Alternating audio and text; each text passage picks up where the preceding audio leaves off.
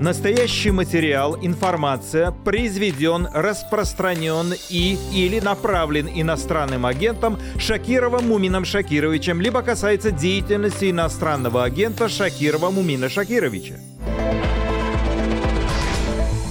Кто будет следующим после Навального? Боже, ужасный вопрос. О частной собственности в России можно забыть. Государство или люди, которые себя с ним ассоциируют, могут в любой момент отобрать у кого угодно все, что им покажется привлекательным. Авдеевка не отпускает. Авдеївку можна було утримувати довго, якби е, Авдеевку можно было удерживать, если бы определенные структуры в Минобороны выполняли свои функции в полном объеме. Оставление Авдеевки – это провал разведки, которые не учли возможности врага по использованию подземных коммуникаций. спроможності ворога по використанню підземних комунікацій Вчера похоронили Алексея Навального. На прощание с политиком пришли десятки тысяч человек. Отношение власти к своему главному врагу точно выразил пресс-секретарь Владимира Путина Дмитрий Песков, сказав, что у Кремля никаких слов для родственников Алексея нет. Откуда такая животная трусливая мстительность к человеку, которого Путин никогда не видел в глаза и не общался? При этом публичный страх перед Навальным был так высок, что он даже никогда не мог произнести его имя, прямо как имя Волан-де-Морта из Гарри Поттера. Правда, ирония в том, что Волан-де-Мортом все равно считает Путин. Путин долгие годы мучил Навального бесконечными судами, посадил его брата Олега в тюрьму, в конце концов пытался отравить, а после спасения Алексея и возвращения на родину все-таки закончил свое дело. Да и после смерти взял в заложники тело и не отдавал его матери. Нет, это даже не ненависть, это какой-то сатанизм, язычество. Сказать, что это античная трагедия, опошлить жанр. Навальный был единственным реальным политическим оппонентом Путина. Возможно, кремлевского тирана бесило, что за Навального выходят реальные люди, а не согнанные за бесплатный проезд в транспорте бюджетники. Возможно, его взбесило то, что после расследования в БК он уже не сможет пользоваться своим дворцом. Мне кажется, что Путина приводило в ярость то, что Навальный был единственный, который, смеясь и улыбаясь, каждый раз повторял о том, что король голый. Этого стыда Путин не мог пережить. Когда ты заставляешь бояться себя целый мир, когда ты разрушаешь города, согласитесь, хочется, чтобы тебя боялись. Навальный не боялся. Есть еще и один момент, который, как мне кажется, приводит, я уверен, что до сих пор приводит в бешенство президента-чекиста. Путин тщательно скрывает свою личную жизнь, в отличие от Навального. Непонятно, есть ли у апологета семейных ценностей жена, как он относится к детям, сколько у него внуков, играет ли он с ними. Нам демонстрирует только полуголого мача, который скачет на коне, летает на стерхе и ловит рыбу. Алексей Навальный – полный антипод. Высокий, статный красавец-мужчина. Жена Юлия, ее знает вся страна. Она вытаскивала его из омской больницы, чтобы спасти. Он публично при каждом удобном случае объяснялся ей в любви. Иные сторонники Алексея без иронии называли ее первой леди. Дети Захар и Дарья. Они не ныряли за фейковыми амфорами, зато ходили в кино и на концерты как нормальные люди. Наверное, этого Путин позволить себе не мог. Вероятно, не с кем ходить в кино и некому признаваться в любви. Неужели для родных он тоже Волан-де-Морт, потерявший человеческий образ? У них все там не по-людски, а у Навального по-человечески. Сегодня утром вышло интервью с Христо Грозевым, расследователем, который принимал участие в выяснении личности силовиков, отравивших Навального в 2020 году. В интервью он рассказывает о том, что Кремль вырастил новую поросль разведчиков, которые, возможно, будут выполнять грязные поручения власти. Грозев также подозревает, что смерть Навального – это сигнал властям Запада о том, что Путин перешел все красные линии и не остановится, пока с ним не начнут договариваться. Кто еще может стать его демонстративной жертвой? С нами на связи политик сотрудников БК Руслан Шевединов. Руслан, здравствуйте. Вы Здравствуйте, Мамин. смотрели это интервью? Вы согласны с выводами Христа? О том, что российские силовики, люди, которые желают крови и готовы исполнить любое указание Путина, я, конечно, с Христо согласен. Интервью его смотрел. Скажите, кто может стать целью номер один для Путина и его команды? Боже, ужасный вопрос. Кто э, угодно на самом деле для действующей власти а, любой человек, будь то какой-нибудь известный журналист или политический активист, э, несет угрозу просто фактом того, что имеет влияние на какую-то большую аудиторию.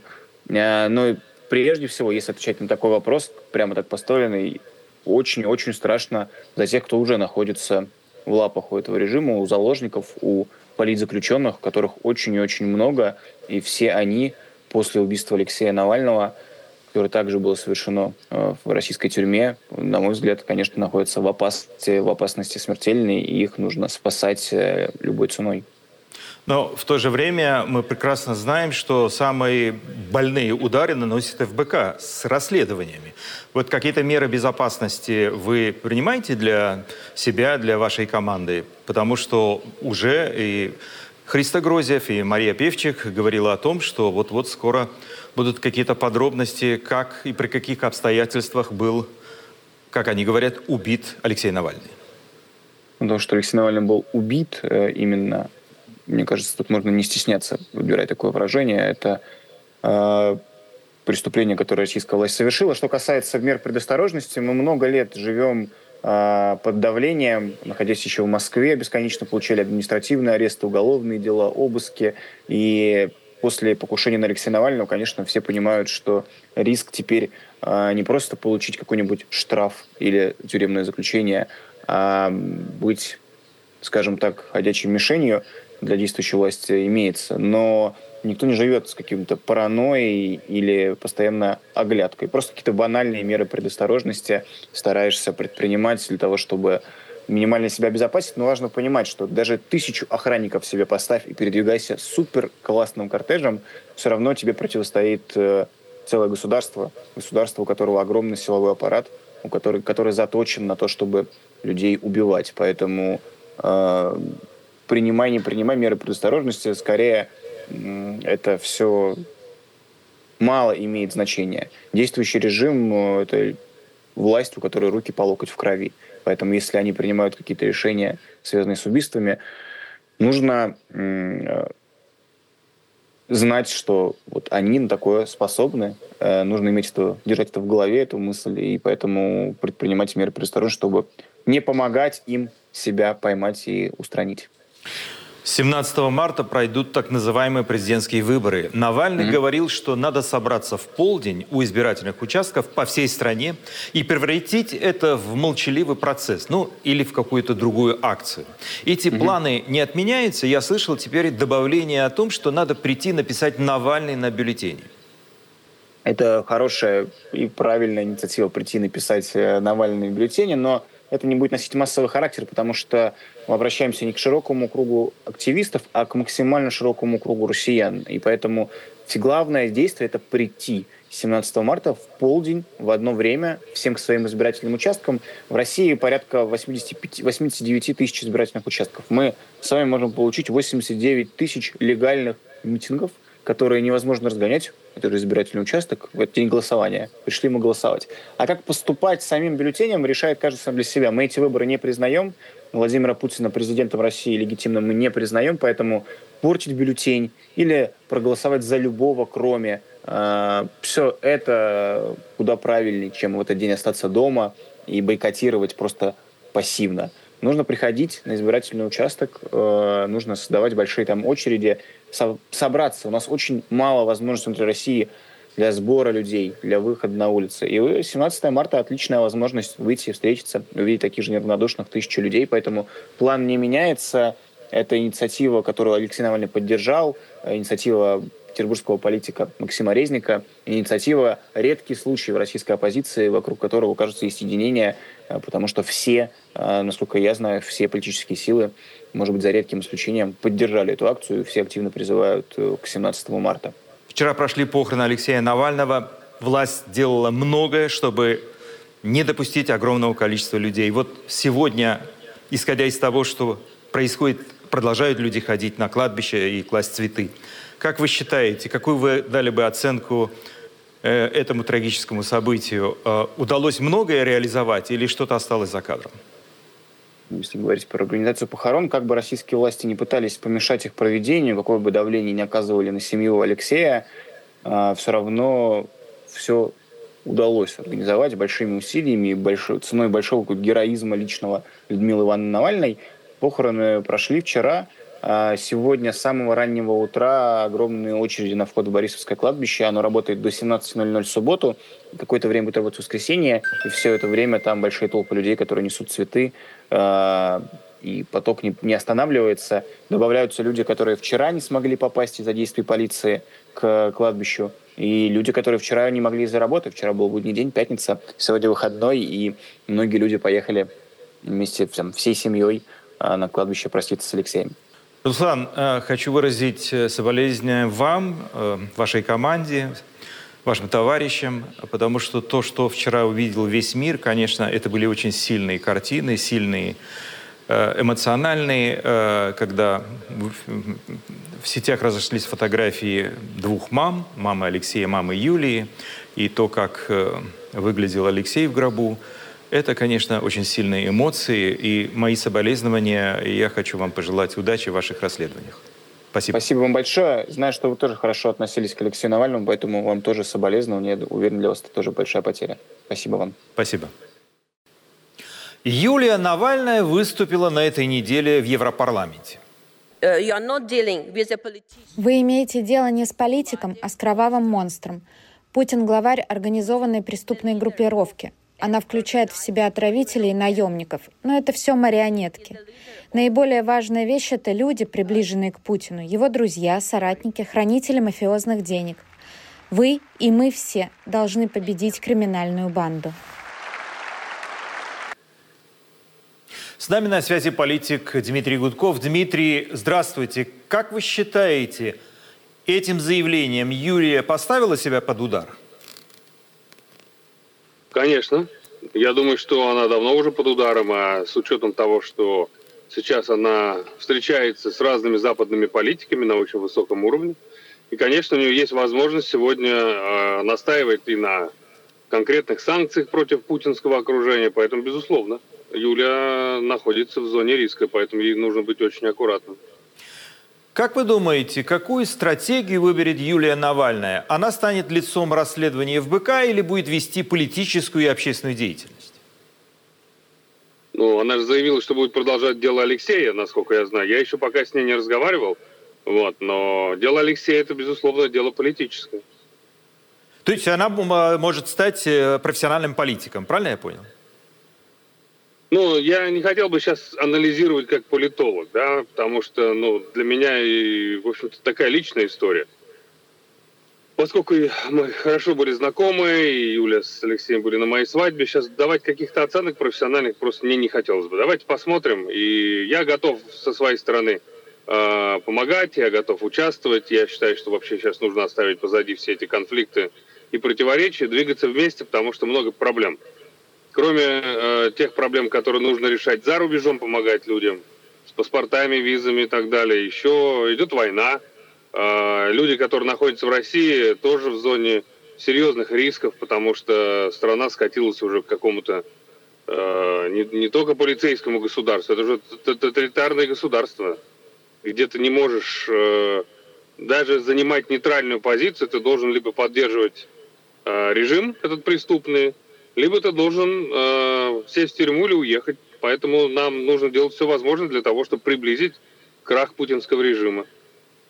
Юлия в своей речи говорила о том, что надо бить по окружению Путина, ввести санкции против тех людей, чьи финансы и деятельность за пределами России, в Европе, в США, в Великобритании. Вот как вы думаете, кто э, заслуживает э, того, чтобы против него ввели санкции из окружения Владимира Путина? Ну, все ближайшее окружение этого заслуживает. Но в данном случае я надеюсь, что когда мы встретимся, я просто дам Юле доклад, который мы подготовили с иноземцем и многими другими экспертами. Помимо того, что нужно э, корректировать санкцию, санкции в пользу, скажем, э, путинского окружения, нужно еще делать все возможное для того, чтобы э, форсировать э, ну, бегство капиталов из России, да, открыть каналы для людей, для бизнеса, чтобы они могли эти капиталы легально выводить. Нужно э, финансировать программы релокации специалистов, чтобы было, ну, э, чтобы люди могли спокойно уезжать, потому что минус один инженер, минус одна ракета, я это говорил неоднократно. Путин больше всего боится оттока капиталов, а отток капиталов может составить сотни миллиардов долларов, если все делать по уму, и оттока кадров.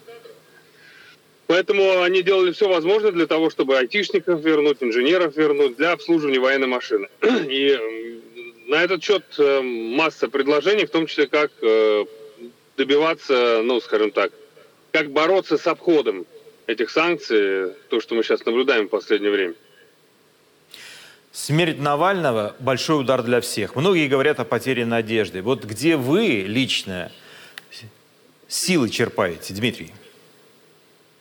Я думаю, что здесь даже не стоит сравнивать, скажем, мои проблемы и проблемы, с которыми сталкиваются российские политические заключенные. Поэтому, э, собственно говоря, э, мое-то дело уголовное привело к заочному аресту. Да? Есть у нас Володя Карамурза, который в тюрьме, Илья Яшин, Алексей Горинов и многие-многие другие. Поэтому нужно вытаскивать людей, нужно делать все для того, чтобы поддерживать их семьи.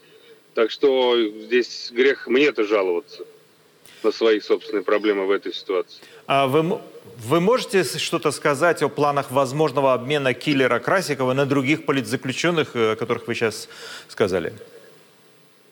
А, я считаю, что вообще о, про, о программах обмена лучше как можно меньше говорить, если мы хотим, чтобы что-то состоялось. Конечно, я много чего знаю, но я не готов это говорить публично. И когда была Мюнхенская конференция, и я, и Ходорковский, и многие другие как раз э, вели на этот счет переговоры с разными политиками, дипломатами из разных стран. Поэтому э, я не буду сейчас называть каких-либо фамилий, но это не так просто, поверьте. И я надеюсь, что будут какие-то другие все-таки люди, а не только киллер Красик. А, возвращаясь к вопросу безопасности, вы как-то говорили, что российские спецслужбы следят за оппозиционерами вне России, и это сигнал для политиков, которые выступают за смену режима. Чувствуете ли вы опасность и ваша семья? Ну, в меньшей степени, чем те, кто остался.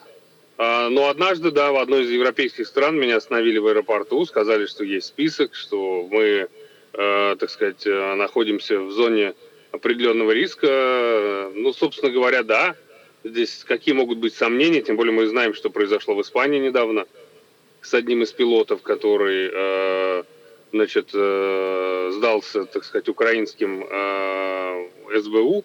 Э, его расстреляли, как мы знаем. Мы помним дело Скрипалей и, и так далее. То есть, э, безусловно, люди публичные, люди, которые активно участвуют в борьбе с режимом, которые, э, значит, консультируют э, по поводу санкций и так далее, находятся в зоне риска.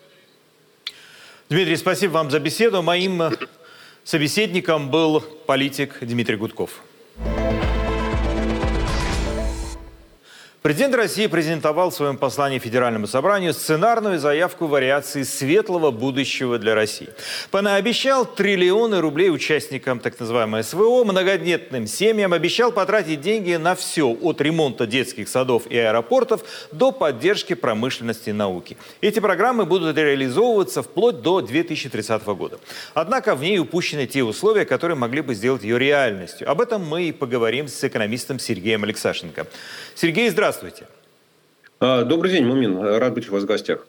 Спасибо. Можно ли назвать все щедрые экономические обещания Путина подкопами избирателя за две недели до выборов? Экономика перегрета, инфляция остается высокая, а возможности бюджета ограничены. Неясно, как эти меры будут реализовываться. Ну, я бы не стал называть это подкупом избирателей, а, потому что избиратель, российский избиратель, даже если он слушал это двухчасовое послание, достаточно скучное, то он не понял, а что достанется ему лично. Да, ну нет, ну конечно, там каждый что-то мог для себя найти, кто-то материнский капитал подумать, да, кто-то ипотеку, кто-то еще что-то. Но в принципе вот сразу себе в кошелек ничего не положишь. А на предыдущих итерациях, когда Путин э, проходил ту же самую процедуру э, всенародной поддержки, ну, там хотя бы пенсионеры получали какие-то выплаты сразу, да, деньги в карман многодетные семьи, матери с детьми, ну и так далее. А здесь, вот что называется, спасибо себе в карман не положишь и на хлеб не намажешь. Это первое. Второе, Э, ну, знаете как, две недели – это слишком маленький срок, чтобы избиратель успел даже осознать. Даже если он понял, что ему что-то достанется, то, в общем, раздавать за две недели, ну, практически вы не меняете его выбор. То есть те, кто решили поставить галочку за Путина, те не изменят своего решения. Да. Те, кто решили поставить галочки против Путина или против всех кандидатов, они тоже не изменят своего решения, даже если увидят какую-то сумму для себя. Ну, просто процесс осознания, массового осознания там, для миллионов избирателей, он идет гораздо дольше. А, поэтому я даже не очень хорошо понимаю смысла этого мероприятия. На самом деле, я бы сказал так, да, что, помните, когда это было, там, в 2012 году, что ли, да, там, может, два срока назад, путинских, у него были такие огромные программные статьи там, по каждому направлению, где все расписывалось, цели, задачи. Скучно стало, неинтересно. Вот, и Путин попытался, что называется, всю свою следующую там, шестилетнюю программу изложить вот в эти два часа. Поэтому я бы относился к этому не светлое завтра для российского избирателя, который должен поставить галочку, а, ну так, формальность. Нужно же сказать, чем я буду заниматься следующие шесть лет. Ну, вот и сказал. И 116 раз ему за это аплодировали. Следующий мой вопрос. Путин опять хвастался, что армия успешно применяет в Украине кинжалы, цирконы и грозит Западу ядерным оружием. Вот скажите, как долго можно выезжать на военно-промышленном комплексе, который реально дает новые рабочие места и неплохие зарплаты? Ну, Путину же нечего больше предъявить избирателю. У страны нет никаких успехов. А, там с 2012 года, когда он, вопреки Конституции, в третий раз стал, э, занял пост президента, уровень жизни населения не, вырос, да, он на том же самом уровне остался, там чуть выше, чуть ниже, там год к году движется, но в принципе население в целом живет не богаче. Да, там в прошлом году был какой-то всплеск, связанный с тем, что нарастили э, выпуск военной продукции. Но опять это же не положишь себе на хлеб. Судя по тем графикам, которые рисует Росстат, судя по той информации, которую он публикует, вот этот вот подъем промышленный, он закончился где-то в мае, в июне прошлого года. Да, и все, что мы видим сейчас, там э, радостные сводки, это статистический хвост, который там к маю-июню этого года должен исчезнуть, и рост должен прекратиться. Поэтому выезжать на военно-промышленном комплексе можно, если вы туда вкладываете гораздо большие деньги. Сейчас я вернусь, на самом деле, на, чуть-чуть назад, чтобы мы, э, не знаю, есть ли у вас это в планах или нет. Ведь на самом деле вот то, что Путин в своем послании выдал, это 9 триллионов рублей. В принципе, сумма большая. Сумма, я бы сказал так, огромная. Но для, чтобы понимать, о чем речь идет, да, то э, нужно, вот война в Украине в этом году в бюджете запланирована в объеме 8 триллионов рублей.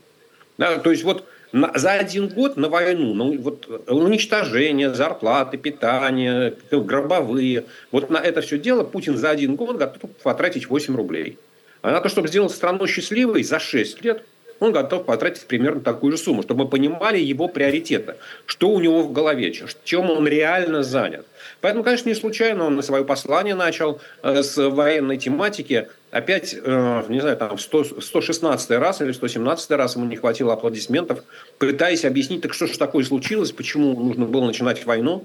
Э, кто на кого нападал, когда все это дело случалось. Вот он уже, по-моему, сам путается и сам себя пытается убедить, что он принял правильное решение и оправданное решение. Поэтому выезжать на военно-промышленном комплексе с точки зрения экономики не получится. Конечно, выплаты будут идти, конечно, там семьи, у которых погибают братья, мужья, дети и так далее, они будут получать эти гробовые деньги. Для них конкретно, ну, наверное, жизнь будет в этом плане, в материальном, становиться как-то полегче. Но в целом экономика лучше жить не будет, и населению легче от этого не станет.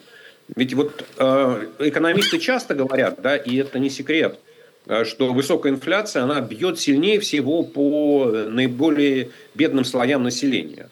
Вот там Путин тратит какие-то деньги, программы, на самом деле иногда даже умные программы на то, чтобы поднять э, уровень жизни малообеспеченных семей, малообеспеченных россиян.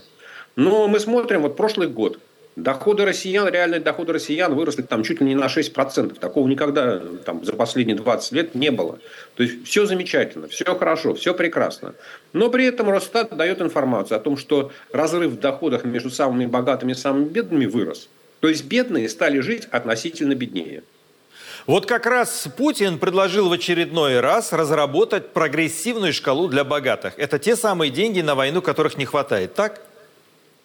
Ну, это один из элементов его программы. Мне кажется, что э, это, это, это же разговор идет давно. Да, и на самом деле разговор о том, насколько справедливой является э, плоская шкала налогообложения, ну, его можно провести достаточно долго. И я не помню, я там лет 5-6 назад когда-то, я думаю, что это вот во время президентской кампании Алексея Навального Э, я как раз говорил, что это ну, с точки зрения социального равенства это не совсем правильно.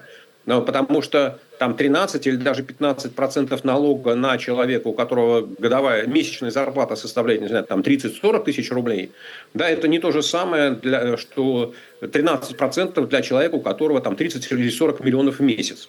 Да? То есть вот это, это подход не совсем адекватный. Вот здесь я на самом деле, вот, что называется, не стал бы сразу наезжать на Путина и на его экономическую команду, а, потому что если вы посмотрите дальше в его послании, у него сказано, что мы увеличиваем необлагаемый минимум там, на второго и третьего ребенка на сколько-то там, на 2000 рублей. Ну, короче говоря, что в течение года, в течение, там, в течение месяца семья с тремя детьми будет получать на 1300 рублей меньше за счет уменьшения налогов. То есть, понимаете, вот э, мы должны понимать, что вот опять 13% для семей с низкими доходами – это очень много. Они должны отдавать. Вот Путин из штанов выпрыгивает, чтобы дать на семью с тремя детьми, то есть 5 человек, получает дополнительно 1300 рублей. То есть 260 рублей в месяц на человека. Вот она щедрость Путина. Да, и в этом отношении, скажем, ведь прогрессивные шкалы можно строить по-разному.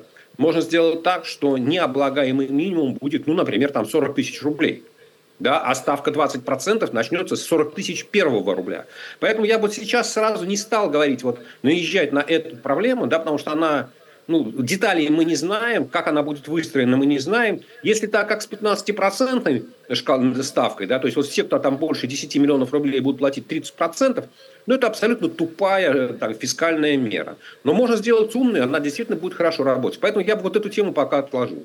Там был еще один важный вопрос. Э, все на нем э, обратили внимание. Вот вы лично верите, что Путин допустит на руководящие посты участников так называемых СВО, которых он сейчас на словах внес в новый кадровый резерв исполнительной власти?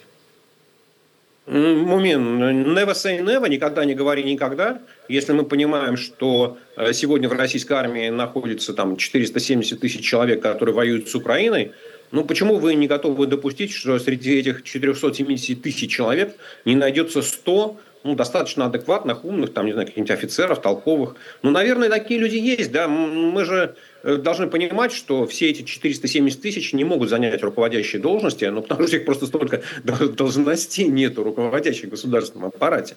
Поэтому, ведь э, это же как, в чем разница между крысой и хомячком? В пиаре, да, можно найти там 10 толковых офицеров, вытащить, как, э, помню, посмотрите, там, охранники Путина, может, там, не знаю, у него этих охранников там 20-30 там, каждый год, да, двое, трое, четверо из них стали Э, губернаторами, кто-то стал даже министром. Ну, то есть сказать, что этого не... Опять, это же такой красивый ход, но за ним реального содержания нету. Да, 470 тысяч человек. Ну, наверняка там есть какие-то толковые люди, хотя общем, они тоже убийцы.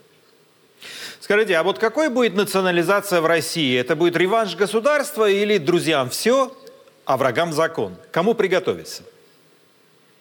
Ну, приготовиться тем, у кого есть э, компания с устойчивыми доходами да, и, собственно, устойчивых источников дохода два – это экспорт а, всего, что можно там достать из земли и там немножечко обработать и продать в другие страны. И второе – это то, что производство товаров а, для населения, потому что население наиболее а, платежеспособный клиент в экономике. А Все, что касается бюджетных денег, ну, эти бюджетные потоки уже давно между друзьями Путина поделены. Я не думаю, что там можно найти что-то еще. Поэтому приготовиться тем, у кого есть крупные компании, у кого, которые работают либо на экспорт, либо на население. Но, правда, есть точка зрения, что этот э, закон или этот документ готовится для того, чтобы опять что-то раздать своим друзьям. Но это такая субъективная точка зрения. Сергей, Нет, спасибо. Ну, ну, смотрите, сейчас, извините, я, я отвечал на вопрос, кому приготовиться, у кого заберут. А кто получит? Ну, конечно, получит друзья Путина. Не, ну послушайте, вот там за последние там, полтора года два с лишним десятка предприятий были национализированы, да, и что-то мы не слышим, чтобы какой-то там государственный, назначенный государственный директор рапортовал об успехах. Так все запрятано, тихо, неизвестно, кто управляет, чем управляет, сколько получает. Нет, это разные вещи. Да, кому приготовиться с точки зрения, у кого заберут, это мы можем примерно обозначить. А кто будет получать доходы? Ну, друзья Путина, безусловно, в этом нет никаких сомнений. Сергей, вам огромное спасибо за ваши комментарии. К вопросу о национализации мы вернемся через пять минут. Путин раздавал деньги буквально всем. Причем делал это максимально адресно, как будто пытаясь, не дай бог, не забыть никого. Доплаты для советников директоров, увеличение выплат классным руководителям в малых городах, а выпускникам возможность пересдать ЕГЭ по одному из предметов. Только приходите на выборы. Не всем, правда, нравится новый подход в образовании. Например, уроки истории хотят увеличить в полтора раза. А учебник истории уже переписан с учетом целей так называемой СВО. Вместе с тем планируется урезать часы часы обществознания и начать преподавание этого предмета аж с 9, а не 6 класса, как сейчас. Пропаганда Минобороны тоже пролезает в головы детей. На этой неделе агитпоезд Минобороны привез школьникам в Рязань буклеты о разнице между Россией и Украиной. На них изображены пытки и убийства детей, гомосексуальные солдаты ВСУ и сатана. Ну и не забываем об уроках о важном. Скоро народ кончится противоположной стороны а у нас народу много. Так что мы победим. Победа будет.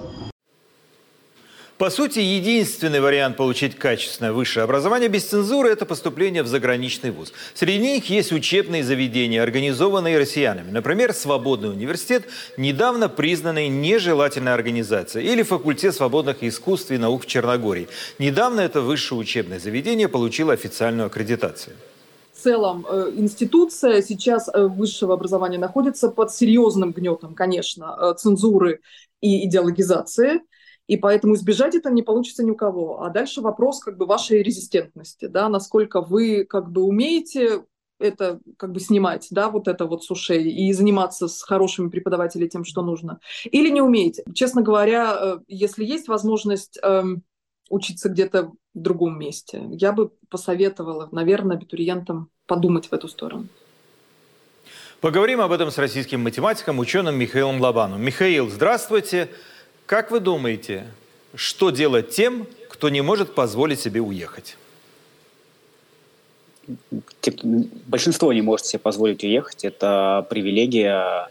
Но, к счастью, в России осталось очень-очень много хороших учителей, хороших э, преподавателей, те, кто ведут э, просветительские проекты, хороших преподавателей в университетах, хороших научных руководителей. Поэтому э, получить качественное образование в России, к счастью, все, все еще можно. Хотя отток после 24 февраля 2022 года и особенно после объявления первой волны мобилизации в сентябре 22-го, он был, конечно, колоссальный. И из э, самых э, престижных факультетов, институтов э, он достигал в процентах это двузначное число, там 10, 15, 20 процентов, где-то больше.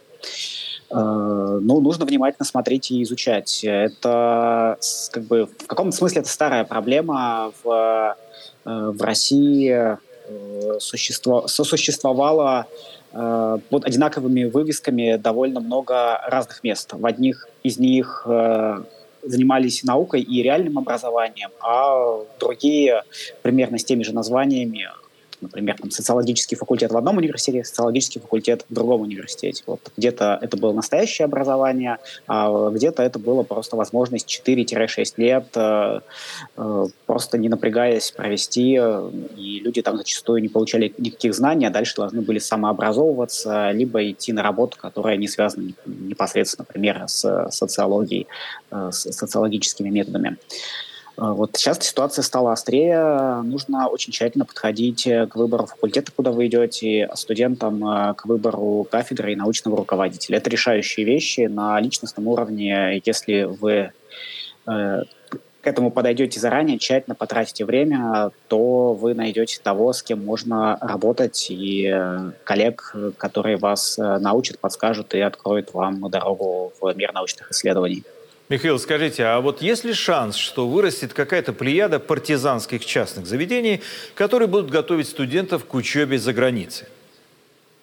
Э, смотрите, но э, такая плеяда заведений, она была с 90-х годов. Э, то есть, по крайней мере, в крупных городах, в частности в Москве, с 90-х годов была целая индустрия, которая готовила школьников за деньги поступлению за рубеж. Э, это никуда не делось, э, и такой, ну, такой бизнес, он продолжится.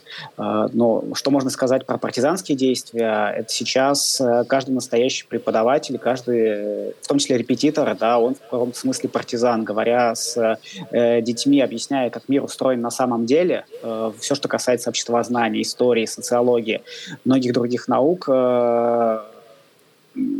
он партизан, он доносит правду, и он думает, у него подсознательно сидит, что какой-то риск есть, а вдруг кто-то из учеников куда-то донесет, у него будут неприятности, тем более в средствах массовой информации такие истории фигурируют.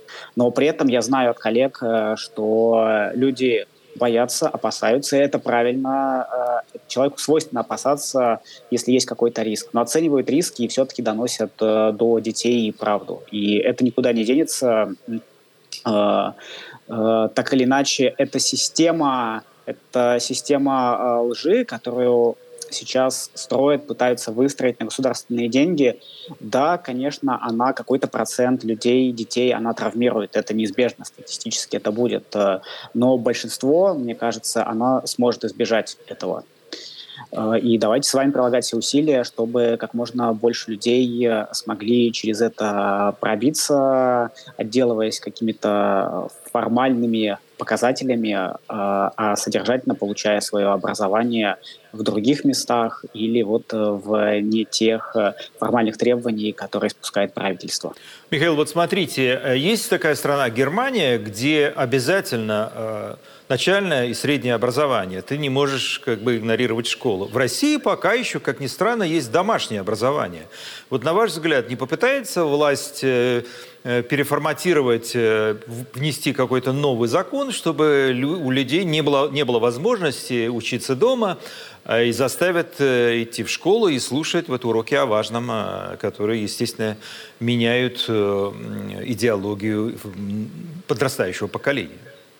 А, этого исключать нельзя, потому что вот эта государственная машина, эта пирамида, это на самом деле не монолит. Да? Там очень много людей, э, которые отвечают за какие-то отдельные вопросы. Многие, много людей, которые реально не занимаются ничем. То есть это, например, э, провластные депутаты Госдумы и других уровней.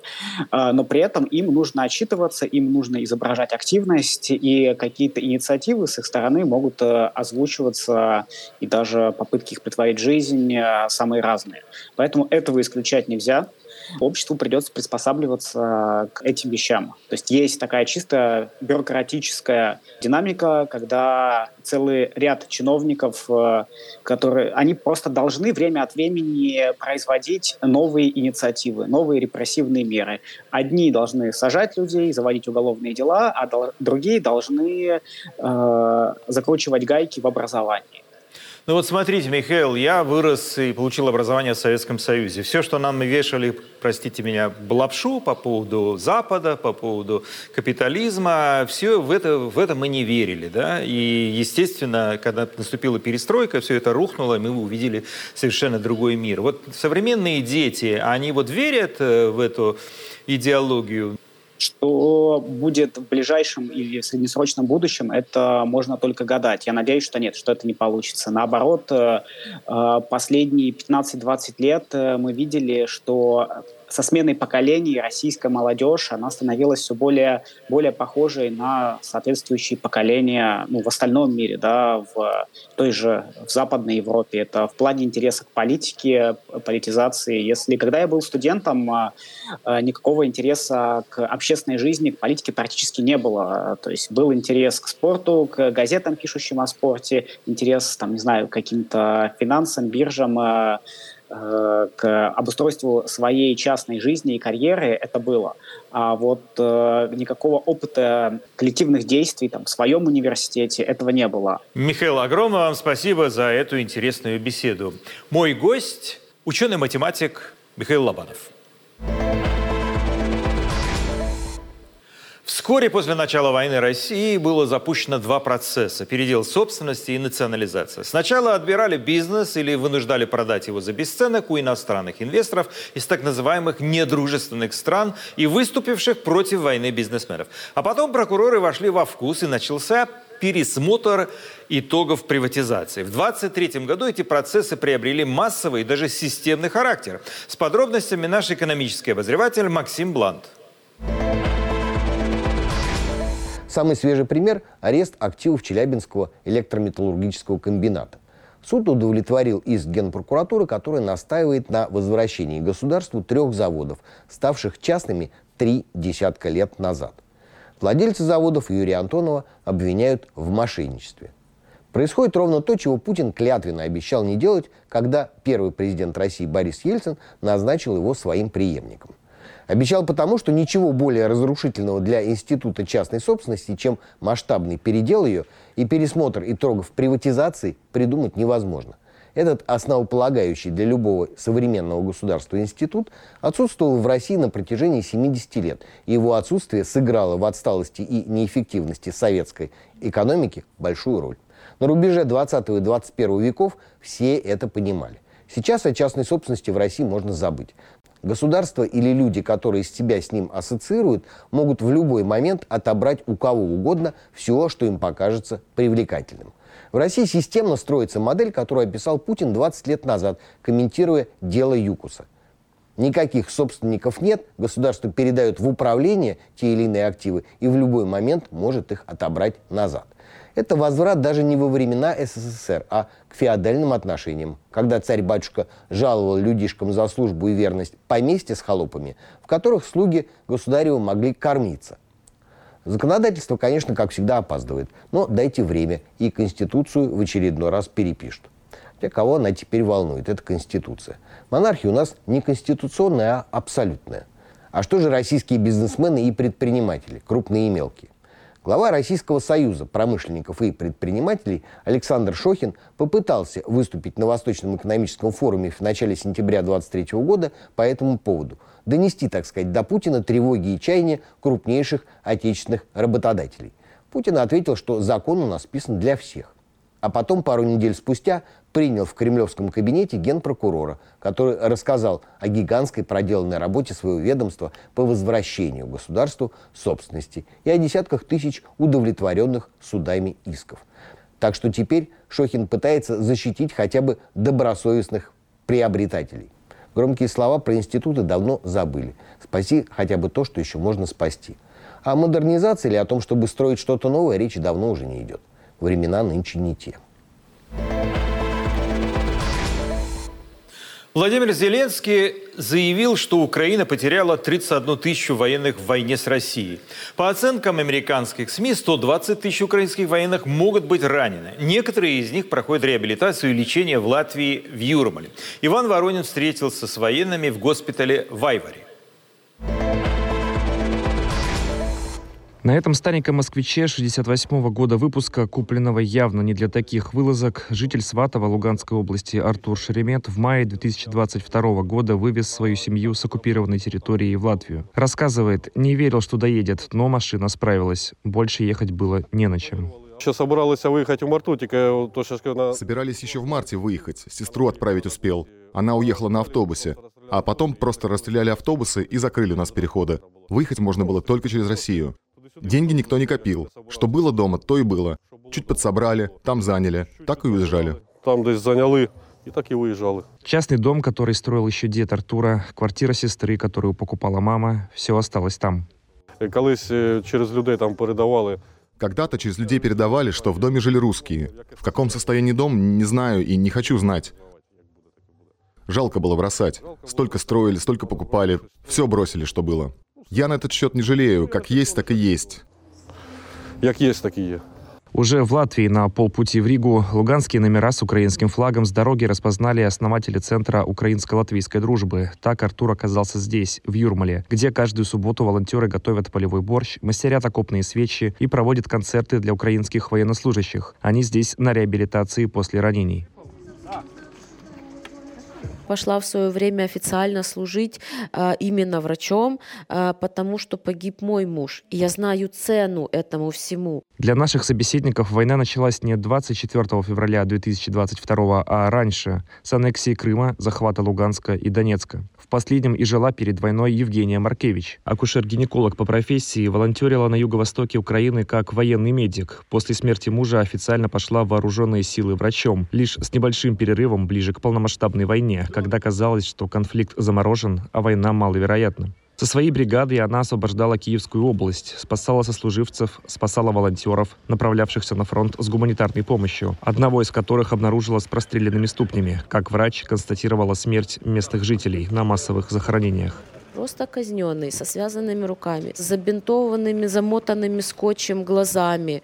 Вот, вот просто, видимо, пытали, потому что есть следы, и застрелили. Ну, это, это просто банальная казнь.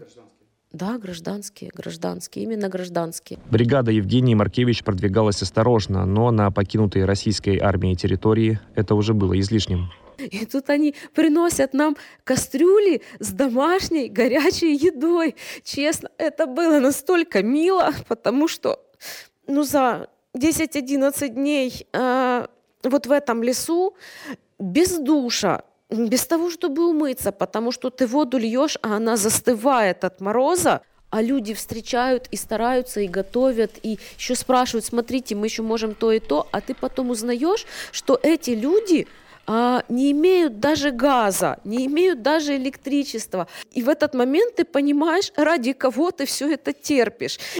Очень много крови, да, там этих травматических ампутаций и ну, не каждый человек способен это выдержать. Помощью раненым до собственного ранения занимался и житель Киева Иван Махаев. Пойти в армию хотел еще в 2014 году. По его словам, в военкомате сказали, такая специальность пока не нужна, и он устроился служить в полицию. 24 февраля утром его разбудила жена. В новость о войне не верилось. Вместо решения бытовых проблем, запланированных на день, Иван пошел на фронт. Тогда, рассказывает, казалось, что это ненадолго, но задумываться об этом на войне некогда.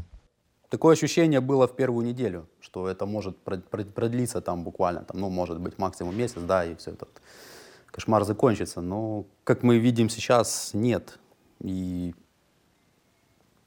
очень бы хотелось, чтобы это закончилось быстрее, потому что погибает очень много людей, хороших людей, да, тех, которые бросили все, оставили все, что у них было в цивильной жизни, и, и пошли защищать свою страну. Они они герои. Заканчивалась э, питьевая вода, э, заканчивалась еда, э, медикаменты были, огромные проблемы с медикаментами. В полк Азов Мария Чех, позывной Герда, хотела попасть давно. Против до поры до времени был муж, он тоже в Азове. Мария устроилась туда по линии международных отношений и как военный фотограф. Войну застала под Мариуполем. Уже в марте город взяли в блокаду. В апреле Азов сосредоточился на Азовстале.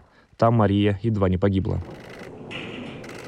Орудие подлетело, не разорвалось. Соответственно, нам очень повезло, потому что если бы разорвалось, то я бы с вами сейчас не разговаривала. С оставшимися в живых Мария попала в плен. Российские власти считают Азов террористической организацией и грозились устроить так называемый международный трибунал членам полка. Их держали в изоляторах в Еленовке и в Донецке. До обмена Мария провела там год.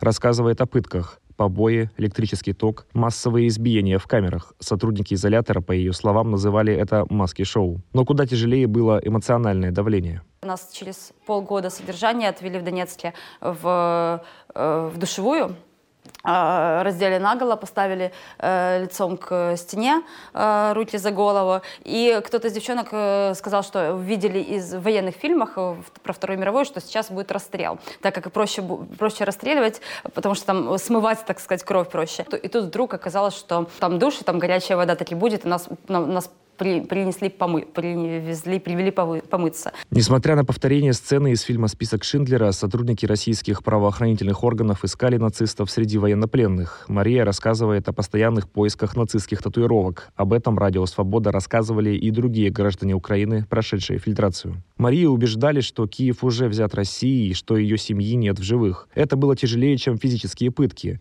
Их Мария пыталась сама себе объяснить временным экстремальным приключением. Мария рассказывает, что, вероятно, Вероятно, следователи допрашивали ее о биологических лабораториях на Азовстале и ее отношении к тому, что Польша якобы планирует оккупировать западную часть Украины. Параллельно били двумя электрошокерами. Я ничего не чувствовала, наверное, еще недели две после этого. Мне было абсолютно все равно, у меня даже не было реакции на боль. Мужа Марии Чех тоже обменяли. Сейчас он в Украине. Украина находится в крайне тяжелом положении. Партнеры по антипутинской коалиции на Западе все еще затягивают с поставками снарядов и вооружений для ВСУ. Ресурсы Украины для сопротивления российской агрессии исчерпываются на глазах, что уже сейчас сказывается в ситуации на поле боя. Но у Украины есть один из самых ценных ресурсов, который всегда спасал страну от падения в пропасть – это люди, которые, не щадя живота своего, бросаются в самое пекло войны. Сегодня у нас эксклюзивное интервью с одним из таких защитников Украины, генерал-майором вооруженных сил Украины, бывшим замкомандующим сил специальных операций ВСУ и заместителем секретаря Совета национальной безопасности и обороны Украины Сергеем Кривоносом. С генералом общался наш корреспондент Дмитрий Мороз.